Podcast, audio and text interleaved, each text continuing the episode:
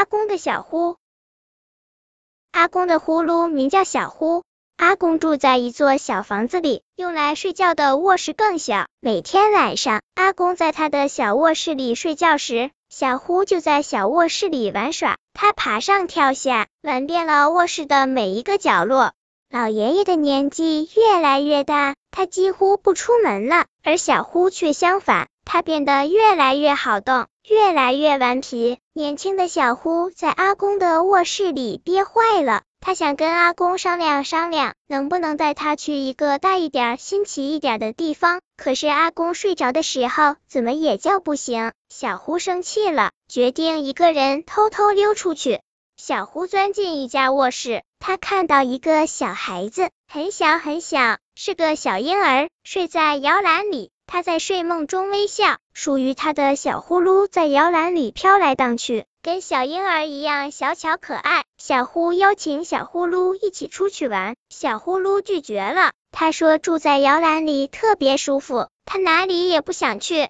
小呼失望的离开了。他走进隔壁的卧室，那里睡着小婴儿的妈妈，年轻的妈妈看起来睡得很沉。可是当小呼靠近他时，他猛地坐起身，急急走进孩子的卧室，连眼睛都没完全睁开。当他走到摇篮边，看到他的孩子睡得很好，他才重新回到自己的床上。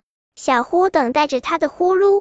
年轻的妈妈闭上眼睛，小呼趴在枕头边等。哎，妈妈的皮肤好白，妈妈的睫毛好长，妈妈的呼吸好软。小呼嗅到好闻的乳香。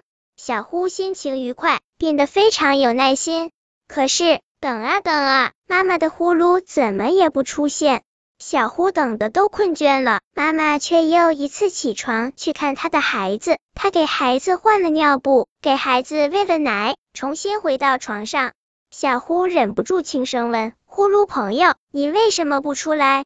妈妈睡不着，我们怎么出得去呢？呼噜在妈妈身体里喊道：“小呼听得出来，他也很急，很无奈。”年轻妈妈似乎也听到了呼噜的叫喊，她翻了个身，抬头看看房间，“快睡吧，妈妈。”小呼在妈妈耳边轻声念着，一遍又一遍。妈妈好像困了，打了一个长长的哈欠，身子不再翻过来翻过去。小呼正开心呢。忽然，小婴儿的房间传来响亮的啼哭声，妈妈像一颗子弹似的射了出去，动作快得把小呼吓了一大跳。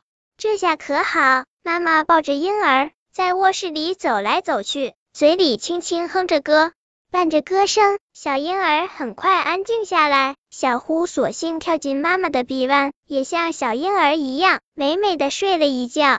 不知不觉，天快亮了。小呼知道自己该回去了，他没能找到朋友一起玩，有点失落。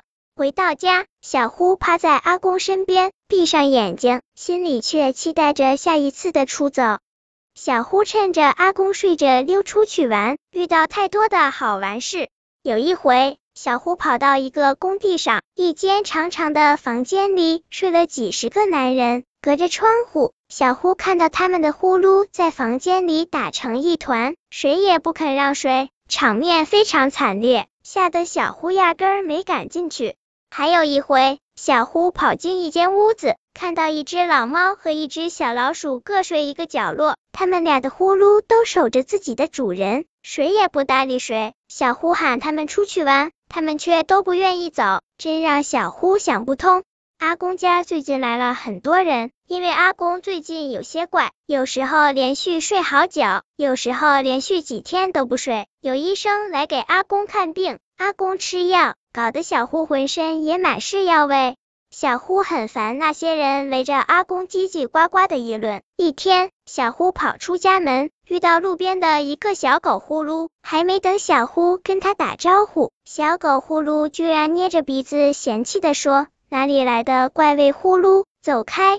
小呼自己闻了闻，药其实是有点香味的，哪里就难闻了？可是小呼已经没有勇气再去找其他的呼噜了，他只觉得特别寒冷，特别伤心，还有一点点绝望。他只想赶紧回到阿公身边。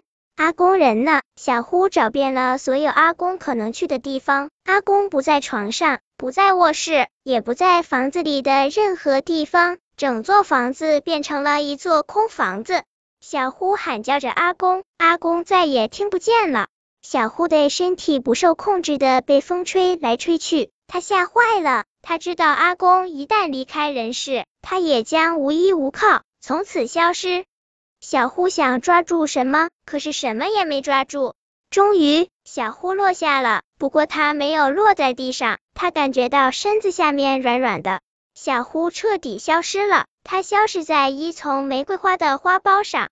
再等两天，那花苞绽放的时候，小呼就会重生。不过那时的它已经是属于玫瑰花的呼噜了，它会变得很轻微，带着香气。静静的生活在阳光下或者月光里，但是那时的小呼不会记得他曾经是阿公的呼噜了。